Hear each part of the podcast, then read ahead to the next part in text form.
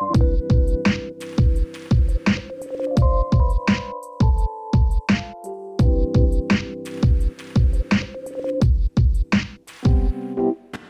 guys, welcome to Radio Silence, where we're bringing science into focus here on Radio Fodder.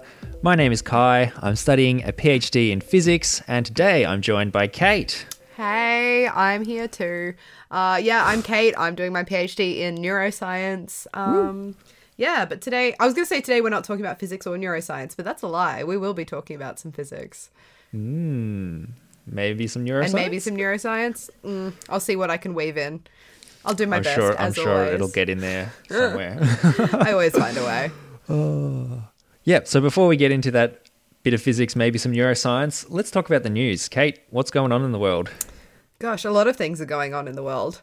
Um, but there's one thing I want to talk about in particular, which is a recent study that's just come out of New Zealand, which essentially this study found that uni students are mm-hmm. distressed by caffeine's side effects, but they continue to consume it anyway. And you know what? As a uni student who is distressed by caffeine's side effects and continues to consume it anyway, I can um, say that this study probably has some basis to it. The results are not surprising. Not to me. Um, well, yes.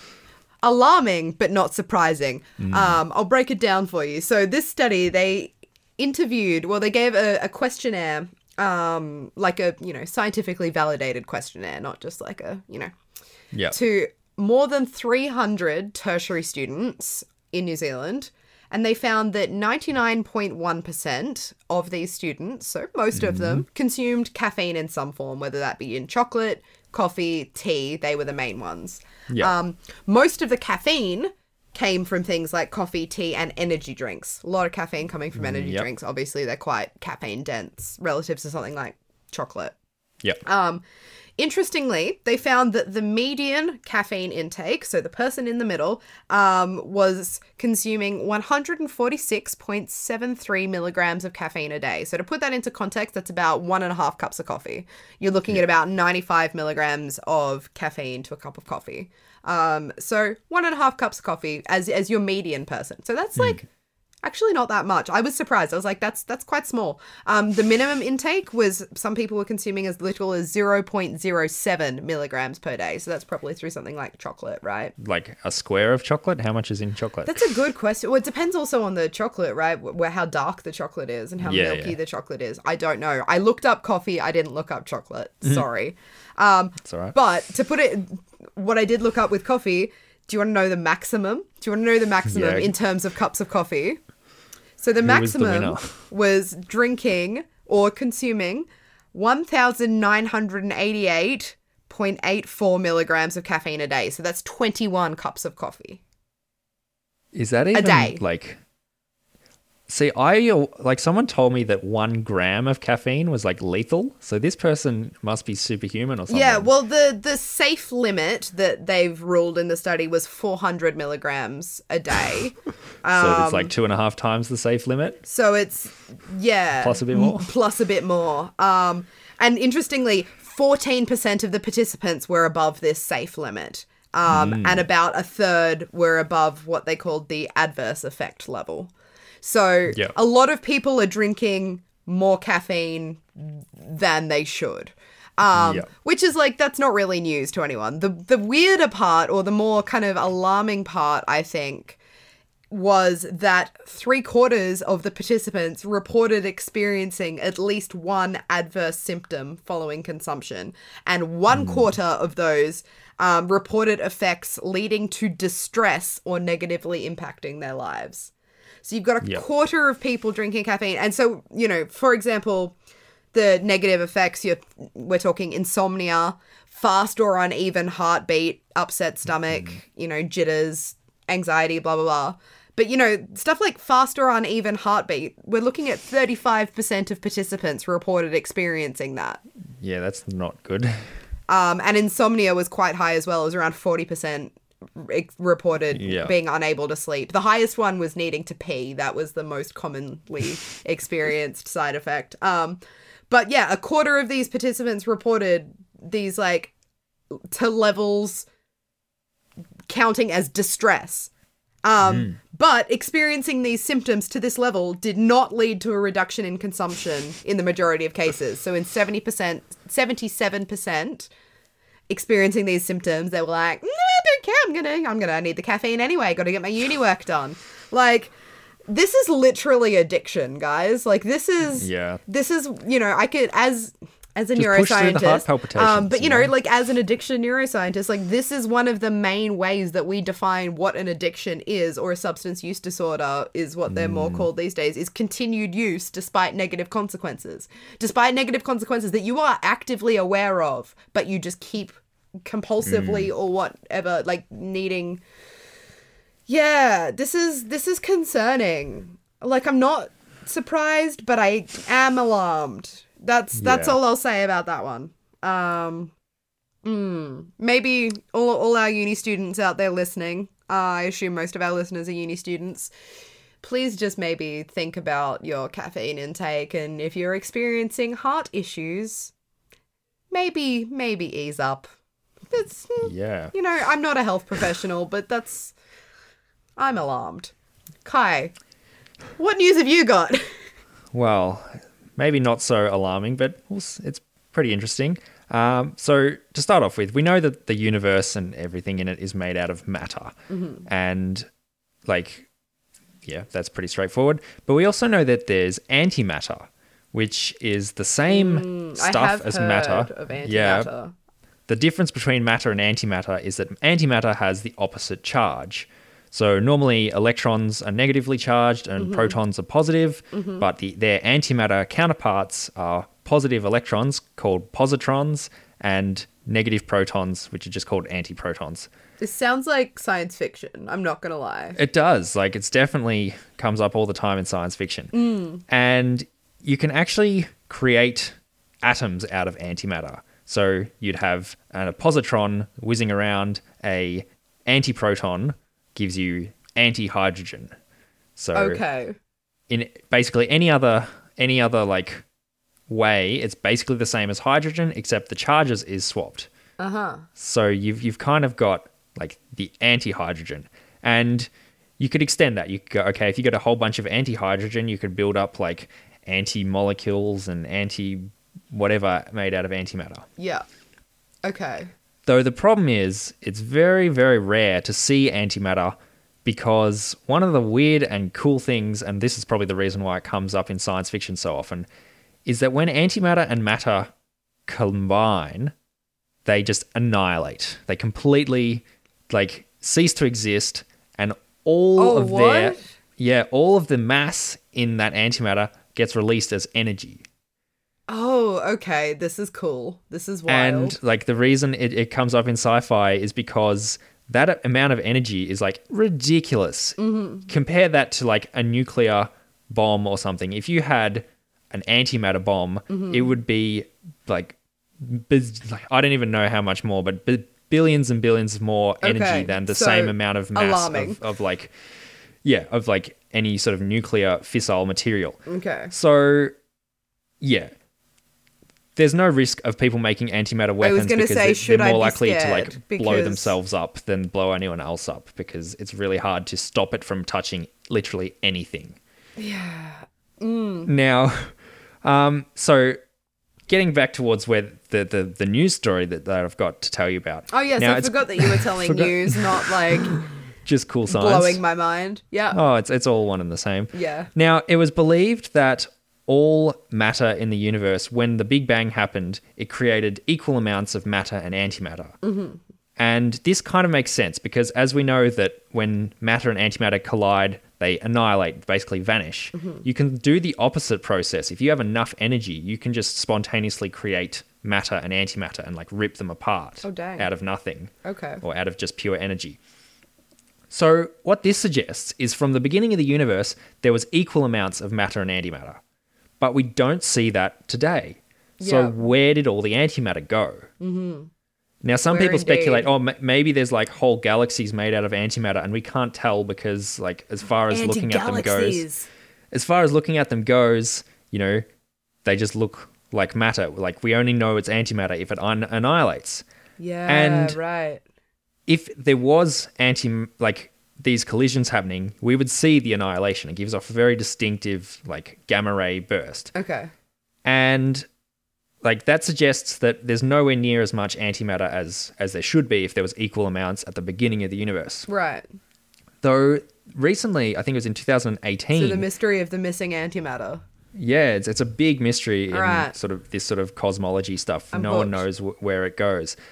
And there were some satellites in 2018 that detected eight anti-helium nuclei coming from deep space. Oh wow. Now, anti-helium is is quite complicated. It's got, um, in this case, either three or four antimatter protons and neutrons all like connected together, uh-huh.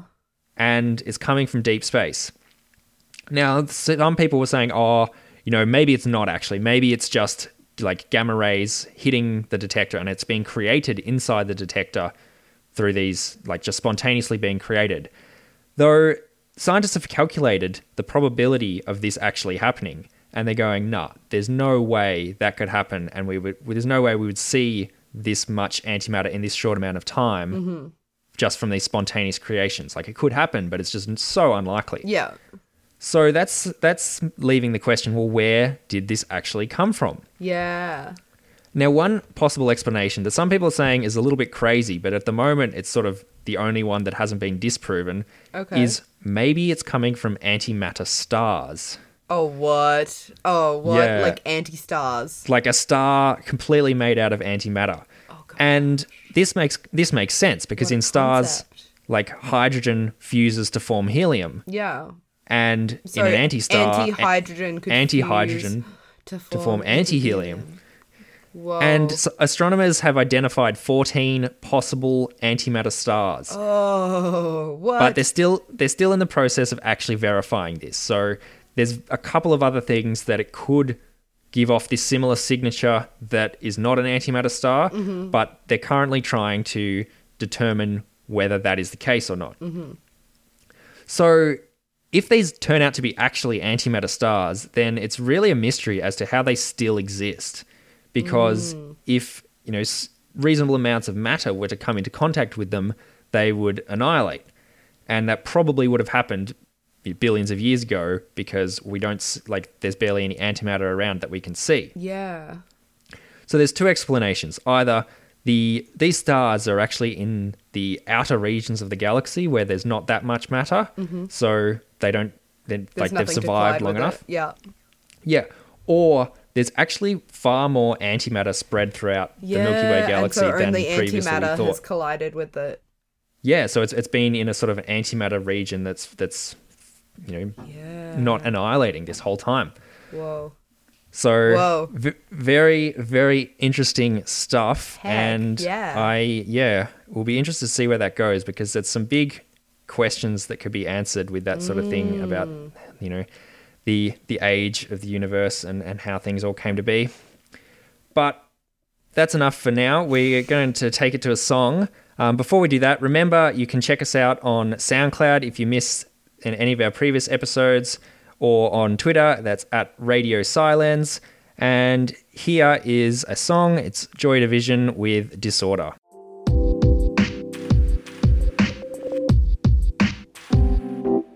Welcome back to Radio Silence, where we're bringing science into focus. That was Disorder by Joy Division, and now Kate is going to tell us about science. tell you about science i will. Um and very very fitting with the song we just listened to disorder because i am going to be talking about entropy which you know you may have heard as a measure of disorder right? That's that's the common line that everyone likes to throw about when they're like what is entropy? It's just how disordered something is you know? It's why my room's always messy it's just entropy right can you bl- you can't blame me you can just blame entropy this is just you know Alright. which I mean, okay, I'll get into why that's actually kind of actually yeah, yeah. correct uh, in a little bit. But, you know, first of all, what is entropy? I feel like I'm going to be explaining to you, the physicist, this Yeah, physics concept. Um, Our listeners aren't know, all physicists. exactly. Um, let- let's take take it slow. so I'm gonna I'm gonna go right back to the basics on a very conceptual level. Like if you've got no idea, like what is this word? What is entropy? I've got no idea what you're talking about, Kate. Um, entropy is essentially a measurement of energy dispersion is probably the best way to think of it. So how dispersed, well, energy first of all, but also like kind of anything. So you've got particles, you've got it on a small scale, you've got it on a large scale. So like for example, in my bedroom, all of my clothes, like how dispersed are they throughout the room versus very contained within my cupboard um, or within my drawers. But like, you know, a more a better example if you can visualize like a glass beaker full of water right? And you get a little dropper of food dye and you put a little dropper of food dye in that water. You're going to see that food dye say it's blue because that's what it is in my brain right now. The blue food dye is just going to disperse amongst the molecules of water the little particles of dye. And that essentially illustrates entropy where the more spread out you know towards the end the more dispersed those particles mm-hmm. are the higher we say the entropy is or the more Okay. contained they are right up in that little dropper right at the start the lower the entropy is. And you mm-hmm. know this is this is where the the laws of thermodynamics come into it with the second law of thermodynamics is that entropy always increases, right? This is what happens. Things go from a low entropy, which is where they're really contained, very compressed, not disordered, to a, t- a you know a state where they are spread out, dispersed. Um, and that you know fundamentally, there we go. We're done. That's entropy. No, um, there is some Sorry, really Kate. I don't think our listeners will be super satisfied with that No? discussion of entropy. no, you got to do more. Okay. No, it's okay. I've got more. I've got more because once you can kind of understand, first of all, that entropy is just a measure of this disorder, this chaos, but also mostly this dispersion. Um, Yep. And more importantly, that it always goes from a state of low to a state of high naturally. We get some really cool things coming out, like the fact that entropy has also been referred to as the arrow of time.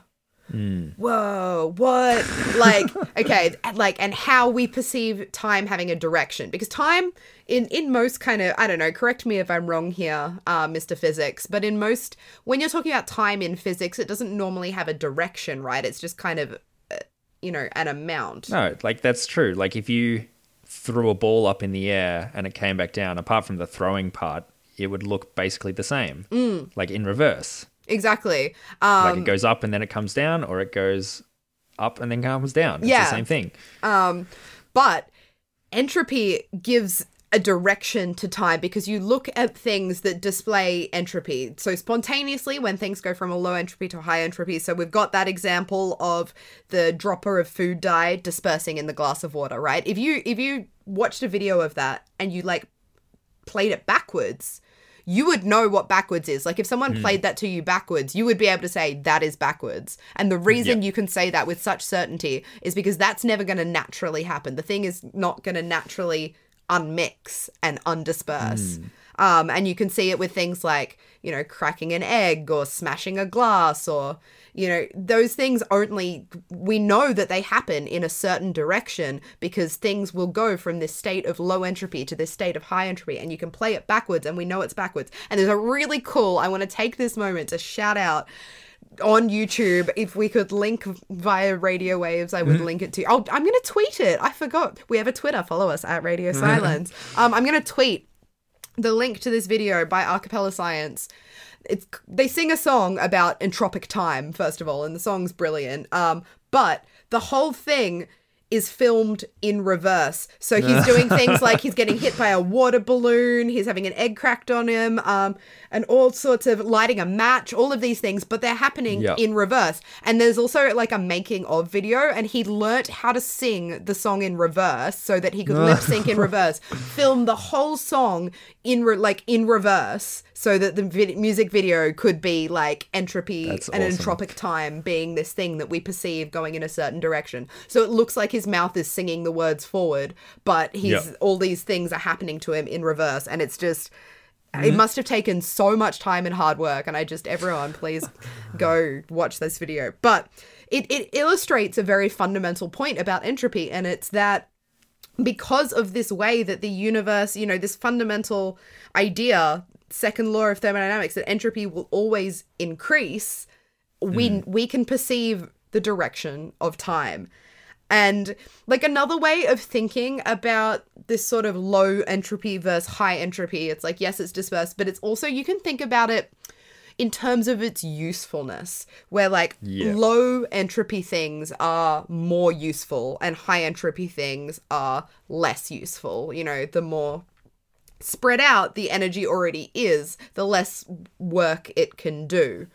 Um, because, you know, Well, like a concentrated drop of food dye is more useful than a glass of food dye of, of slightly blue water, like bluish, slightly more blue than you're used to. Uh, Yeah. water, yeah, um, exactly, and like in terms of heat, that's that's heat is a very fundamental sort of demonstration of this, where you know if you have a hot object and a cold object and you put them next to each other, that the heat, eh, which is just you know little bits of energy stored within bonds, is going to mm. disperse across those two objects so that they both end up lukewarm. You're never going to get it, so you put two lukewarm objects next to each other, and one's going to heat up and the other's going to cool down because that's the energy compressing itself and and going from a state of high entropy to low entropy, which just doesn't happen. And I'll I'll explain kind of why in a second. But like Yep. naturally that just doesn't happen. And so, you know, you can you can utilize this. We that's how engines work, you know, and you can get little you can buy this little like toy that you use it just uses the palm of your hand you like sit it on the palm of your hand and the heat from the palm of your hand goes into the thing and makes a little piston go and it makes the toy do like a mm-hmm. little dance because it just it it uses entropy essentially and the fact that we always know how energy is going to interact. And like so we kind of that's on the really small scale of little energy moving between spontaneously between you know chemical bonds for example. But it's also happening on a massive scale right? Like the biggest scale there is the universe mm. time you know this kind of comes back to the whole arrow of time thing again. We in the universe is expanding right? We know that the universe is expanding and it started off in a state of you know very very low entropy and then the big bang happened and ever since then things have been expanding and and as energy is dispersing and it's eventually going to keep expanding until the sun burns out and uses all of its usefulness. There's no usefulness left in the sun because it's reached a state of you know high entropy and that's what we call the heat death of the universe which is mm. where we've reached ma- maximum entropy. Uh, but that's a very, very, very, very, very long way away. You don't need to be concerned about that, right? Um, Yeah. As far as I understand. Um, but yeah, so you know, this this is all to explain. This is what entropy conceptually is. This is how it behaves. But we're scientists here. We're not satisfied with that. We want to know. We want to ask why, right? Like, Yeah. why is this a thing? Like, huh? Like why does why does stuff spread out? Like I, I mean I get it. egg? Social distancing is the new it's it's just entropy in action, right? We're we're spreading out. But no. It's okay. And this blew my mind actually when when I fully kind of when this clicked as a concept that it's just probability. It's just stats. It's just the fact that chances are things are going to end up in a more spread out state than they are in a in a less spread out state. And I'll explain, you know, that a little bit better than just ambiguously being mm. like it's just it just is. But like think about a chessboard, right? Yep. And when you set up a chessboard at the start of a game of chess, you know, every piece has a very specific square that it should be on, right?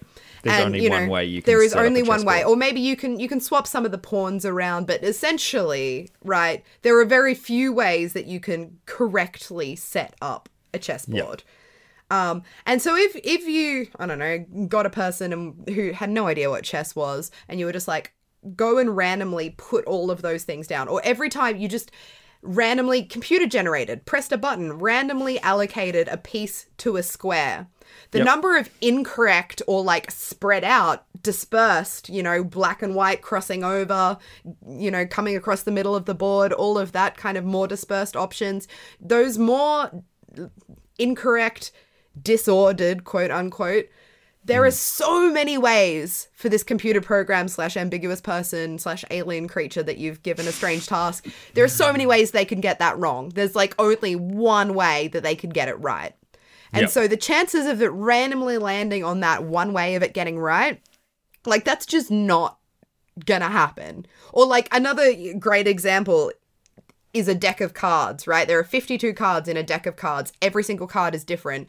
If you like threw them up in the air and then gathered them up, the chances that they went in order through the four suits, like that's 52 cards, that's 52 factorial. That's 8 times 10 to the power of 67. That's 8 with 68 zeros. That is how many different possible combinations of 52 cards there are. So 1 in 8 with 68 zeros is your chances of that spontaneously happening. So the the chances probably of like more than the number of atoms on Earth. yeah, it's you know, it's actually obscene. And so that's that's when you're talking about 52 things. When you're talking Yeah. about particles, like how many particles of food dye and how many water mo- molecules in our glass of water, like what are the chances that spontaneously left to its own devices all that dye is going to end up back in that dropper? Like it's just it's just so brain explodingly small that it just does not happen.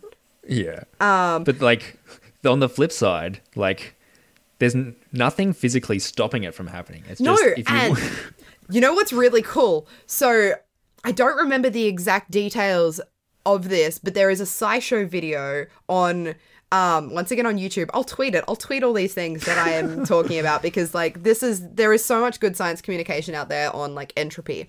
But there was a yeah, a SciShow video where they talked about essentially that the loophole in entropy is that in really small s- scale systems like this can happen and on the nano scale sometimes it does sometimes things will spontaneously just for a moment end up going from higher entropy to lower entropy and then moving back and you know Yeah. whatever but it's something that we you know see our episode last week's episode on nanotechnology and all the cool stuff and exciting stuff that's happening in that realm.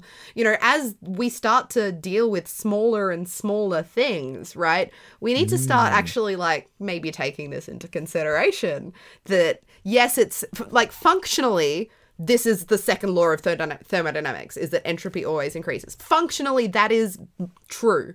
But statistically like it's so so so small that it just doesn't happen. But but there's always there is that little asterisk there right?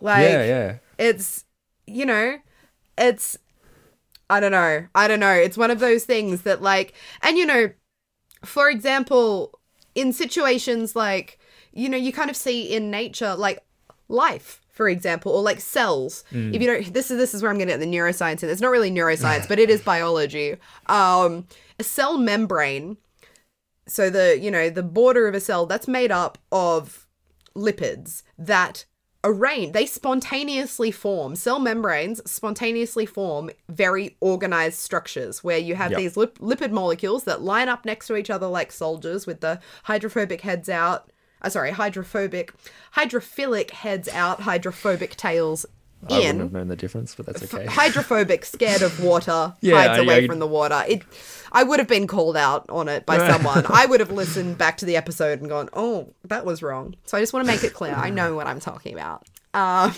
not really. Sometimes.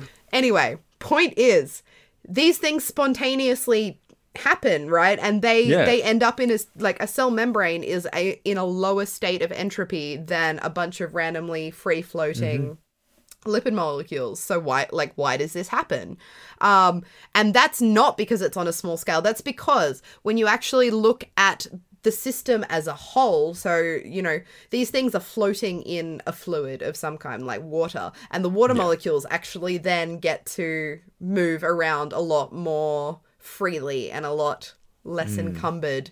Um and so the entropy of the whole system increases. And so it's kind of like a trade off. But you do see these things in life where they, you know, they trade in entropy. So, you know, you you go from this state of higher entropy to lower entropy to form something else and it gives elsewhere so the overall universal state of entropy is still increasing but it's i don't know it's cool stuff. Um and you know watch this space re nano scale entropy Yeah. loophole. Oh i don't know. I that's more or less all I wanted to go into about entropy, apart from like to bring it right back round to the messy bedroom uh excuse the fact that my bedroom is in fact messy mainly because um of entropy is like you can think of that in terms of probability as well right like that shirt that is like to have a messy on my floor I mean, it could be on my floor, it could be on my piano, it could be on my bed, it could be on the desk, it could be on the chair. Like, that's five different ways that it could be not where it belongs, and only one way that it can be where it belongs. So, it just by chance, pure mathematical probability, my room is messy. Uh, judge, I rest my case. Well, maybe you should go, I don't know, turn useful energy like food into useless energy and in the process make your room in a lower entropy state.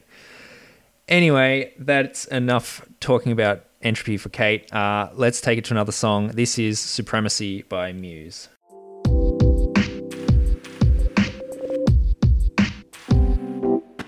Welcome back to Radio Silence here on Radio Fodder.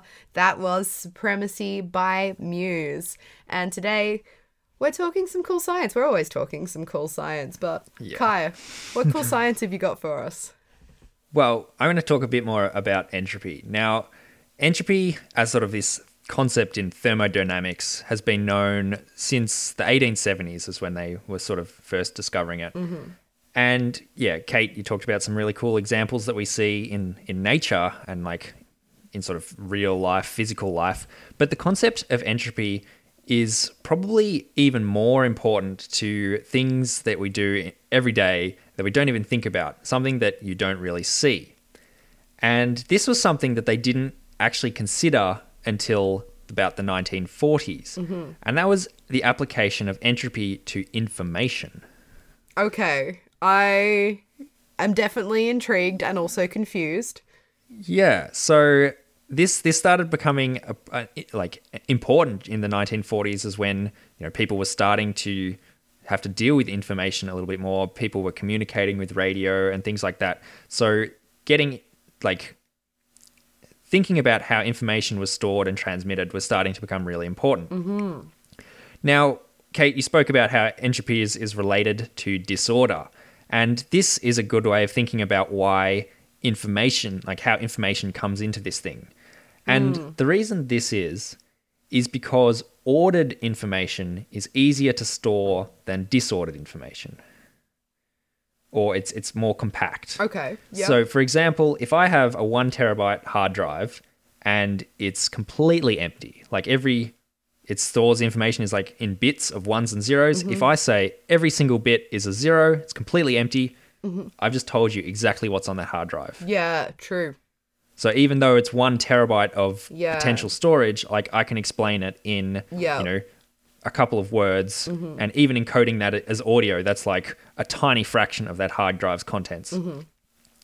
But a one terabyte hard drive that is full of information requires like eight trillion bits of information to describe every single thing on that hard drive. Yeah, right. Just a couple. So just yeah, just a bit, and just a bit. yeah, Ah, just just eight trillion of them, actually. oh, good one. Thanks. so you can see you can see why studying the entropy of the information or the information content is really important for things like yeah, you know data compression or, or storing data the most efficient way. Now, it just so happens that often when we are storing information, we actually like include a fair bit of redundant information. So like like eh, going back to that hard drive example, 8 trillion zeros is a lot of information to just say this hard drive is empty. Yeah, yeah. And like hard drives themselves sort of do deal with this in a in a certain way. Like the first little section of the hard drive will tell you what's on it. So you you know you start reading the information off it. That's why when you always like- buy like a USB stick and it advertises itself as like a 250 meg USB stick and it never quite has 250 megs on it because it, that little bit's already used up with just like information exactly. on itself, which is just rude if you ask me. Well, it's useful. It's kind of useful because you'd rather read that tiny little scrap of information at the start rather than have to go through the entire hard drive reading every single bit of information and go, "Oh yeah, it's actually empty." Yeah, that's fair. So it's it's a time saver. It's it's pretty useful. Like, trust me, writing or reading a whole one terabyte hard drive takes a very long time. You don't want to do that just to go, "Oh, actually, it's empty." Yeah, actually, there are better ways to spend my time. That's fair. I'll cop that. There, there definitely are. So it's it's important that we want to think about reducing the size of data to increase its entropy, which is usually the opposite of what we think. Like useful data has a high entropy because it's it's like compacted or high entropy per bit. Mm-hmm. Now that's that's because we we want to reduce the number of bits. So you want to get like the most amount of information content into the least amount of space. Right. Now, people have thought about different ways of doing this, for, and probably one of the oldest example, not necessarily the oldest, but a really old one that, that's kind of relevant for the time period where the people started thinking about this is Morse code. Oh, and the reason oh, yeah. this is like that this you know thinks about entropy is because it uses shorter sequences of dots and dashes for more common letters. So, for example, the letter E is a single dot, while Q is dash dash dot dash. Yeah, so they make it more efficient. Makes sense. Exactly. So if you're trying to send English text, like there's a lot more E's than Q's. So hmm. the whole text is made much shorter by sending hmm. E's as dots and Q's as longer strings rather than making everything the same length. Hmm. I respect that. So it's it's really important to to think about that. Like Morse code's a really simple communication method. Obviously, we have much more complicated ones that can send more than just letters, but it's also really important to think about that in today's communication. Mm. And one of the places where that's really relevant is in like data compression. So when pretty much always when you send information on the internet, like even the audio that you're listening to now, that's mm. compressed in some way from its original format. Yes. So you you want to try and get as much information content into as little like physical data or bits as as mm-hmm. you possibly can because if you needed like you would need much faster internet to send like the same audio file as a raw audio file rather than as a compressed MP3. Now, and the trade off speak- for quality wouldn't necessarily be worth it. Well, that's that's where entropy like comes in Okay. because there is an audio format called FLAC, and that's spelled F L A C. I think it's free lossless audio compression, Okay. and it can compress an audio recording by generally around forty to fifty percent. So it's like half the size, Mm-hmm. which is you know pretty useful Hmm. if you can if you can send the the raw audio file at half the size. Oh, yeah. But the cool thing about it is it's lossless. So you're not actually reducing the quality of the file. You're not losing any information. Okay. Like any at all. Not nothing at all. Like you can completely recreate the file at the end. Well, that's because the original recording is it's like the entropy is not optimized.